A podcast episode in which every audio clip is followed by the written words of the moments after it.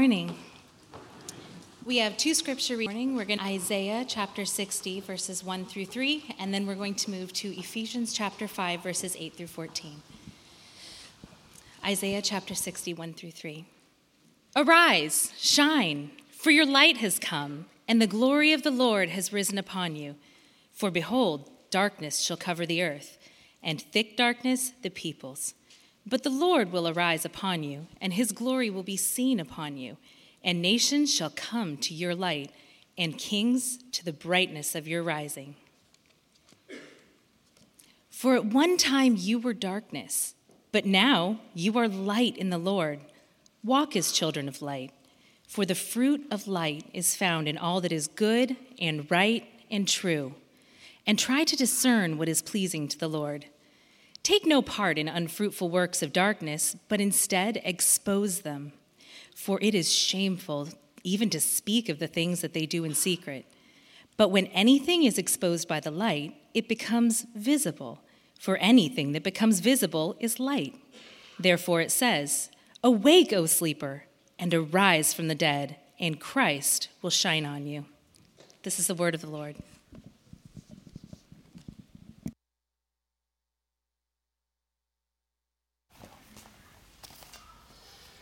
We continue in our study of Matthew's gospel and come, at least fortuitously, I would think providentially, to uh, the appropriate text for Epiphany, uh, the first Sunday of Epiphany, which is Matthew chapter 2, uh, this account of the wise men, the coming of the Magi. So, would you look with me at these opening 12 verses of Matthew chapter 2? Now, after Jesus was born in Bethlehem of Judea in the days of Herod the king, behold, wise men from the east came to Jerusalem, saying, Where is he who's been born king of the Jews? For we saw his star when it rose and have come to worship him. When Herod the king heard this, he was troubled, and all Jerusalem with him. And assembling all the chief priests and scribes of the people, he inquired of them where the Christ was to be born. They told him, In Bethlehem of Judea, for so it is written by the prophet, And you, O Bethlehem in the land of Judah, are by no means least among the rulers of Judah. For from you shall come a ruler who will shepherd my people Israel. Then Herod summoned the wise men secretly and ascertained from them what time the star had appeared. And he sent them to Bethlehem, saying, Go and search diligently for the child, and when you have found him, bring me word that I too may come and worship him. After listening to the king, they went on their way. And behold, the star that they'd seen when it rose went before them until it came to rest over the place where the child was. When they saw the star, they rejoiced exceedingly with great joy. And going into the house, they saw the child with Mary, his mother, and they fell down and worshiped him. Then, opening their treasures, they offered him gifts gold and frankincense and myrrh. And being warned in a dream not to return to Herod, they departed to their own country by another way. The gospel of Christ. Thanks be to God. There are so many questions that we'd love to have answered about this text, questions that in the stories told at Christmas uh, are sometimes answered even though they have no biblical warrant. For example, we'd love to know what kind of star this was. All kinds of speculation. News magazines still sometimes have people declare that this was a, constel- uh, a lining up of constellations or a new star of some sort, or some have suggested a comet but that flashes through the night. I mean, all the suggestions. Here's the you want to know the answer? We don't know. We don't have a clue.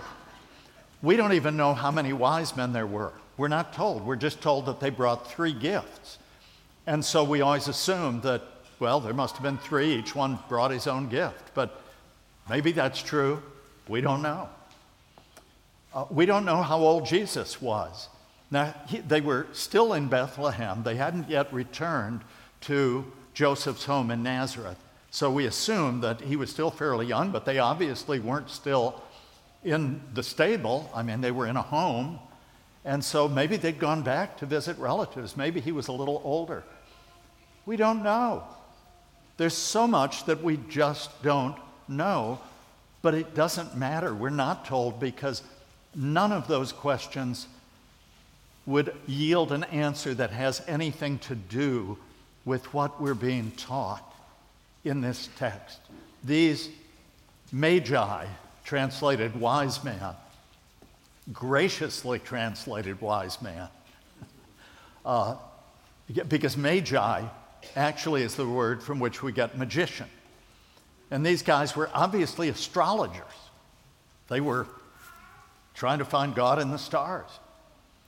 So uh, th- these were guys that would have been seen as a bunch of wealthy pagans on a religious quest by those true believers in Israel. And they come and go in 12 verses, and we never hear of them again, and yet, all these years later, we're still talking about them. Why? Because they teach us several profound lessons about God and about the quest that God has set for every one of us, whether Jew or Gentile. It's striking to me, first, what, what we're taught about God. It's amplifying everything that we saw in chapter one in Jesus' family tree, when we saw over and over and over Jesus coming from people whom we would have considered beyond the pale, whom their neighbors and friends and family may have considered beyond the pale. The last people we would have expected God to choose to bring the Redeemer into the world are people in Jesus' family tree. Just remarkable, and we spent time studying. I just learned this morning of a whole number of other churches doing it, so I guess the Lord wanted his people to be in Matthew 1 this uh, Advent season.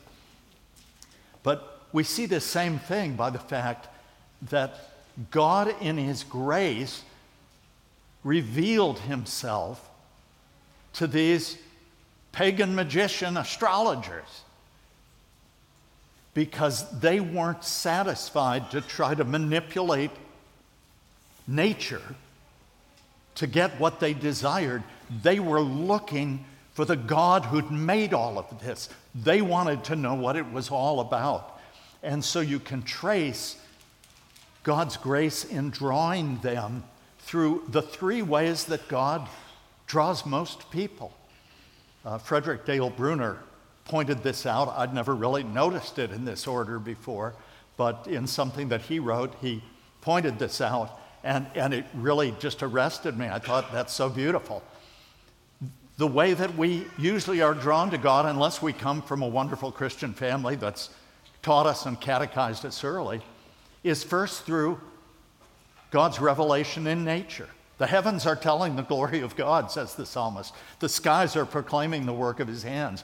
Day to day pours forth speech. Night to night declares knowledge. Paul in Romans 1 said that there is enough given us just in the universe around us that we should know that there is a God who made all this, a God of power, whom we should be seeking with all our hearts. They were seeking with all their heart. And so, as they followed what God was revealing to them in nature, they came not first to Jesus. This was what Bruner pointed out. I hadn't thought of this, but it's so beautiful because it's so true and emblematic. They, came, they went to Jerusalem first and said, Where is the one who's born King of the Jews? We've seen his star in the east. We've come to worship him. And what do they do? They send for the scriptures. And they come and they open up the prophet and say, He's going to be born in Bethlehem because this is what the prophet wrote. Nature's book takes us to God's book, God's word. The revelation of God in nature must always take us to the written word of God. But that in itself is not enough, brothers and sisters. I meet people who are profound Bible students, constantly studying, but seem to have no knowledge of the Lord. It's all doctrine and everything laid out neatly and systems, but no, joy and wonder and transformation. The scriptures sent them to Bethlehem to meet Jesus. And it was when they met him that they were overwhelmed with joy. So there are four things that I want us to note this morning about our journey. And the first is this in this particular quest, this one quest, the value, the worth of the quest is absolutely dependent upon the worth of the goal. Now, that is not true of most of the journeys that we make in life. One of the wonderful lessons of getting old is that basically most of the things that happened to me in my life happened while I thought I was on my way to do something else. Um, and, and, you discover that, you know, we, we set goals, we go after something, but we don't know where we're going to end up. And it's the journey. We often say, you know, it's the journey that matters. It's all about the journey, not about getting there. And that's certainly true of many things in life. And it, you know, if you love being outdoors as much as I do, you go up to the mountains. It's not particularly where you're going to go, it's just getting into the mountains, it's being up there any season, hiking around. I love this time of year when the leaves are down, when partly because I tend to have places to myself. Most people, others aren't crazy enough to want to go out. But also because, well, in my neck of the woods, down in uh, the Smoky Mountains, uh, the bears have gone to bed, uh, the, the rattlesnakes have gone to bed, and, and the bugs have gone somewhere. Uh, I guess to hell to torment people or something, but uh, they're not in the mountains at that. So, but I love it also because with the leaves down, you see the quiddity, the thing itself.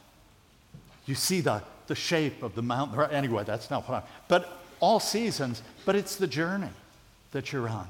But I was going home to see my family for the holidays, and I enjoy that drive down 81. But if I had decided to head north toward New York, uh, I never would have gotten there. I might have had great adventures and encountered interesting things, but I would not have reached my destination. This quest after the living God, you can't just head off in any direction. You can't just listen to any teacher. You can't just say, if I'm sufficiently sincere, no, no. God is revealing himself to every person. He's showing us with the light of nature and with the moral imperative within that should, ought, that makes us realize that we are broken sinners and don't even live up to our own standards. In all these ways, God is showing us our need of Him. And so, on this quest, we need to be clear what it is that we're seeking after. And that's why not all paths do lead to the same place. Religions that focus on nothingness, like Buddhism and Hinduism, on achieving nothingness, finally getting free of it all, and no longer being, are certainly not going to lead you in a resurrected body in a new heaven and new earth into a living relationship with God. And so on. We, any religion that basically all other religions than Christianity are religions where we have to save ourselves. They tell us how to save ourselves. And you're never going to get there because we cannot save ourselves. Remember hearing the testimony of a pastor who had uh, been on vacation with his family. He was sailing and uh, went into port somewhere down in the Caribbean and uh, got to know a bunch of people on the next boats. They invited him to a party. And as he was leaving, he had a great time. And someone called and said, What do you do? And he said, Oh, I'm a pastor. And, and so it was like the old E.F. Hutton ad. Everybody stopped talking, everybody's leaning in. And so the guy said, Well, why should I believe in Christianity rather than any other religion? And, you know, how do, how do you like that for a, you know, elevator talk. Just, but God inspired him in that moment. He said, Every other religion is spelled D O, do. Christianity is spelled D O N E, done. That's it. What quest are you on this morning? What really is your life journey? Because every person born into this world only has one hope. There is only one final destiny that is new life. That's the first point. In this most important quest, the destination matters ultimately. The second is if you're on this quest, and every one of us is, whether we know it or not, we're either headed in the right direction or we're not. But it's costly. You've got to be willing to leave some things behind.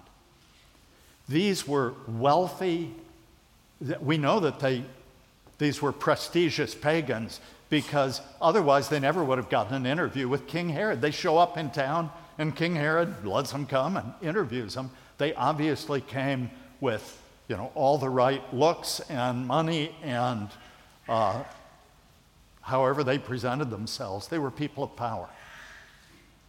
And yet they had left everything behind. We don't know where they were from, somewhere in the east. Traditionally, people think Persia, present day Iran. We don't know. But they had journeyed with money through areas where robbers loved to stop you and strip you and leave you at the side of the road. And yet they'd left their safety their power, their prestige, the place where they had their titles, and they'd come into someone else's kingdom where if they said or did the wrong thing, they could be cast, cast aside. Following Jesus is costly. It is the most joyful thing in the world, but it's costly.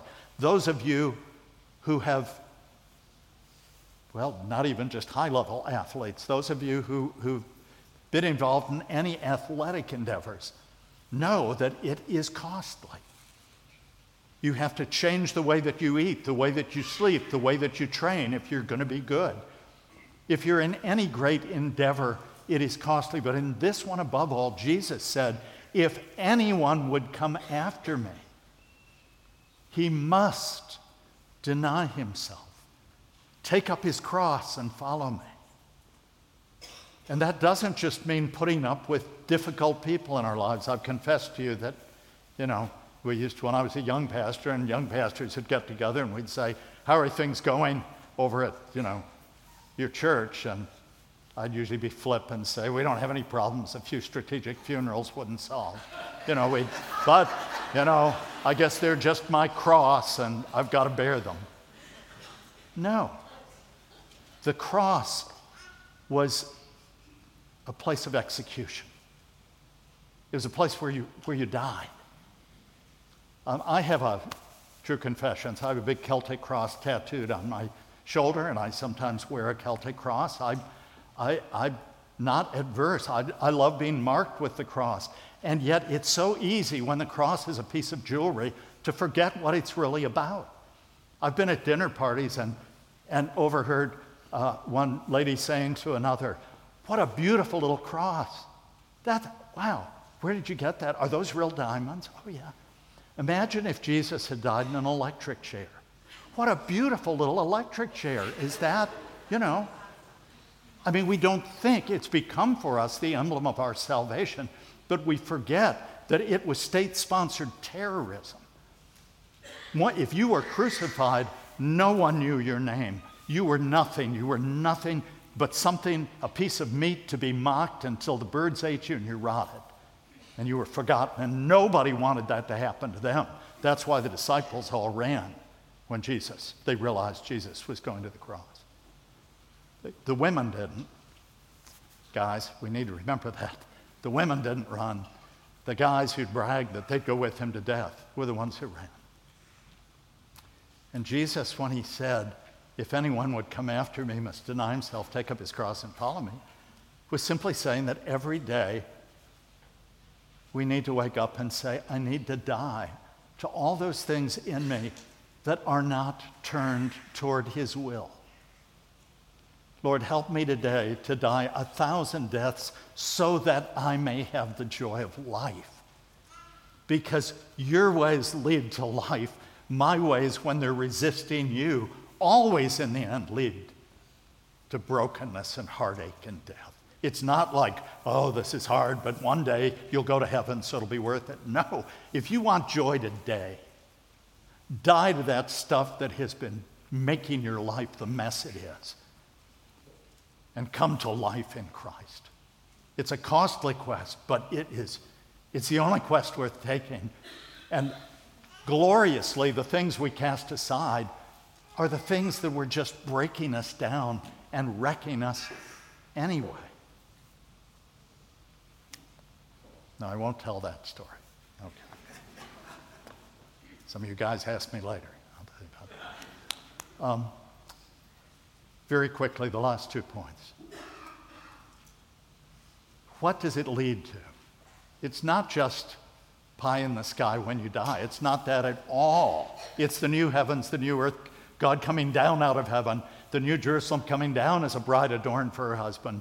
It's, it's heaven on earth. That's what the Bible teaches, not uh, an eternity and, as disembodied spirits. No, it's the resurrection of the body. It is the planet, the cosmos restored. That's the picture in the Bible. And once we grasp that and know that we're on that journey, it leads to two things. First, it leads to joyful worship. What did these powerful, wealthy people do when they came probably into a very modest home? Jo- Joseph was a carpenter. Uh, Bethlehem was not. Uh, you can go there today and it's, it, you can see areas that have been excavated. It's not some great wealthy place. And yet, when they saw the baby, the one who was born King of the Jews, they fell on their faces and worshiped him with joy. I, I love worshiping with you because there's a joy as you sing God's hand.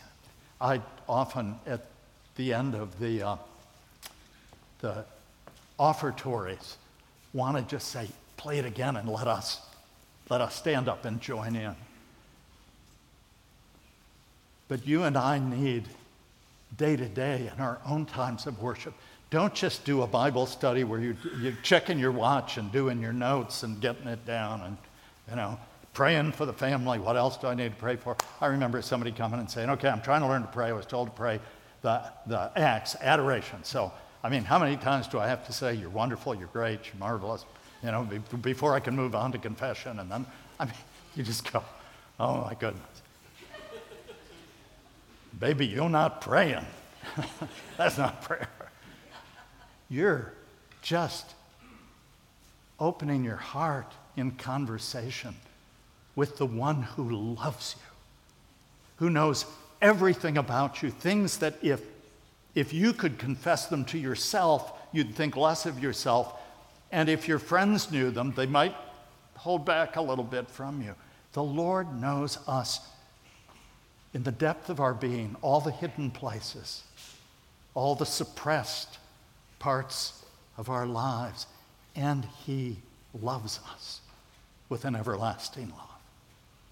And once you begin to really get that, it's the most liberating thing in the world because we worry so much what others think. There's only one judgment that matters.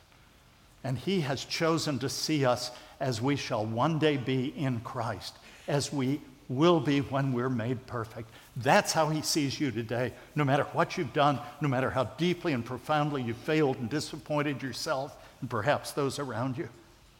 If you're His child, He sees you that way. And if that doesn't set you worshiping with joy and gratitude. I don't know what will. And finally, deep obedience. Herod was the king of this area. He was entrusted by Rome with the power of Rome to run that area. And they were in Herod's realm. And Herod, who, when he heard about the king of the Jews, realized this was a threat to him, he didn't even have what it took to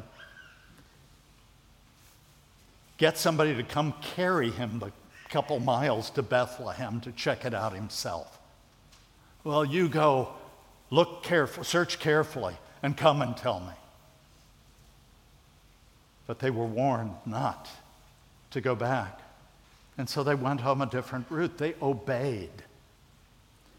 When you and I come into the presence of the Lord and begin to, to read His Word not as some dry textbook, but as, you know, this is, this is the instruction manual. He's talking to me here. He's telling me the way to live, He's telling me the way to love, love and life and joy and peace. Then there should be within us just this deep desire. That's the way I want to go. That's why in the judgment scenes in Matthew, whenever Jesus talks about judgment, he never talks about doctrine. He never talks about believing him. He talks about works. And so you could look and say, well, but we're not saved by works. No.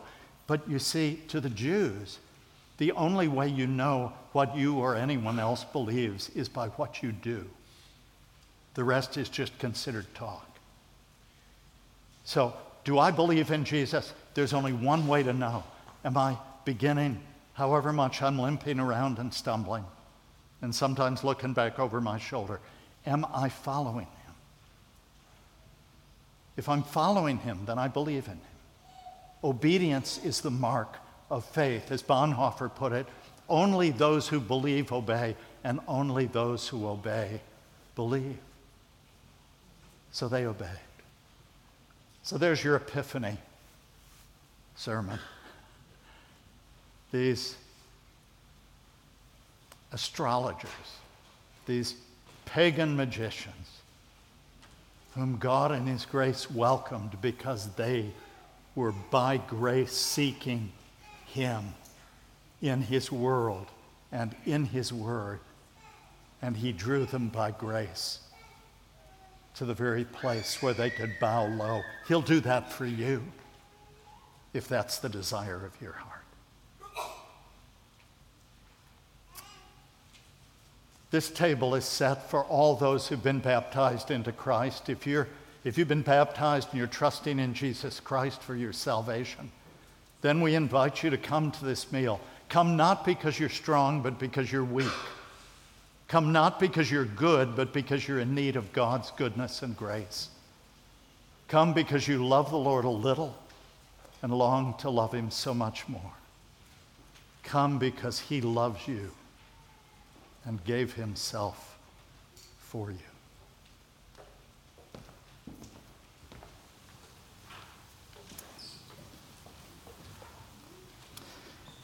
Hold these elements as you receive them, and we will have the words of institution at that point.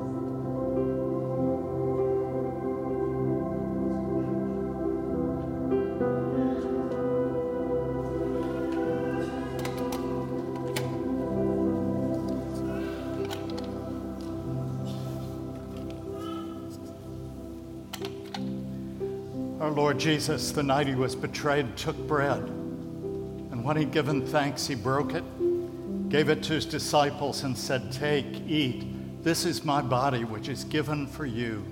This do in remembrance of me. After they'd eaten, he took the cup, and when he'd given thanks, he gave it to them and said, This cup is the new covenant in my blood, shed for you and for many for the forgiveness of sins. Whenever you drink this, do this in remembrance of me. Therefore, in his name, we encourage you to reflect for a moment, even as you have taken these elements, on the fellowship into which he calls us in this meal. It is, Paul writes, a koinonia, a fellowship in his body and blood.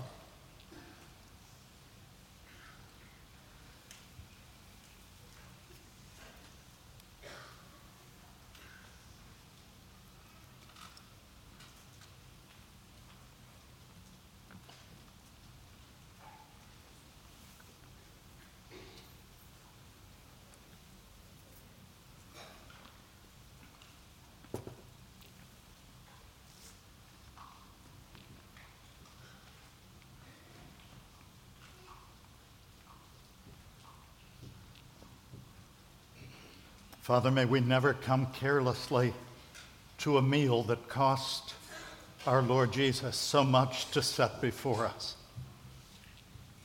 But may we come with joyful hearts that he who died and whose death we remember here also rose victorious over everything that would separate us from you. And so we would begin this another year in the joy of our salvation, in the power of your Holy Spirit, and in the hope of the glory that awaits us